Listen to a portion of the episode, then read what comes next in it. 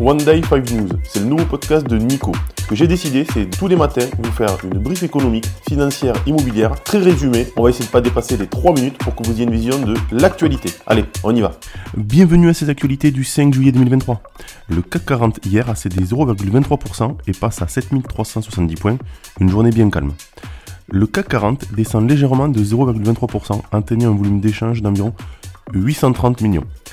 Les marchés restent calmes en raison de la fermeture de Wall Street pour l'Independence Day. Malgré une situation économique jugée complexe, les baisses d'inflation et des données économiques favorables maintiennent l'optimisme des marchés, bien que les analystes conseillent la prudence et la sélectivité dans les investissements. Bataille intense pour la survie de Casino, géant du commerce en danger. Daniel Kretinsky et le trio Zouari Niel Pigas ont déposé leur offre de recapitalisation pour sauver le distributeur en difficulté Casino. Kretinsky propose 1,35 milliard d'euros avec l'aide de Marc Ladré de la Charrière, tandis que le trio offre 900 millions d'euros soutenus par une majorité des créanciers sécurisés. Les deux offres sont examinées par le conseil d'administration de Casino et ses créanciers. Près de 400 succursales bancaires endommagées lors des émeutes. Suite à la récente vague de violence urbaine, le secteur bancaire français rapporte une série d'attaques et de vandalisme avec 370 agences affectées, dont 40% en Ile-de-France. Employés et dirigeants manifestent leur mécontentement face à ces agressions répétées qui dégradent l'image du secteur et affectent leur capacité à servir les clients.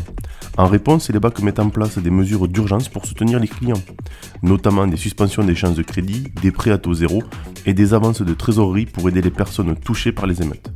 FinTech, ça commence à piquer.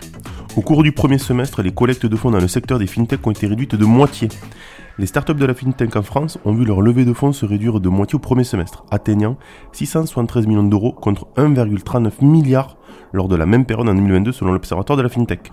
Alors que le nombre de transactions reste élevé, les investisseurs sont devenus plus prudents, privilégiant les modèles d'affaires générant des revenus récurrents. La tendance actuelle s'accompagne d'une augmentation des fusions-acquisitions dans le secteur, ainsi que d'une hausse des cessations d'activité les actionnaires familiaux de Boiron lancent une OPA. Les actionnaires familiaux de Boiron, détenant 69,9% du capital et 78,3% des droits de vote, ont convenu avec EW Healthcare Partners et Boiron Développement de lancer une offre publique d'achat simplifié, OPA, qui valorise l'entreprise à 50 euros par action. L'offre globale inclut un dividende exceptionnel et vise à rendre à l'entreprise non cotée un statut jugé plus adapté pour ses investissements à long terme. La finalisation de l'opération pourrait intervenir début du quatrième trimestre 2023. Allez, on part sur l'analyse. Voici les valeurs qui devraient bouger ce jour. Fijac Aero a enregistré une croissance de 21,2% de son chiffre d'affaires pour l'exercice 2022-2023, atteignant 341 millions d'euros. La marge EBITDA a également augmenté, atteignant 11,8%. A voir.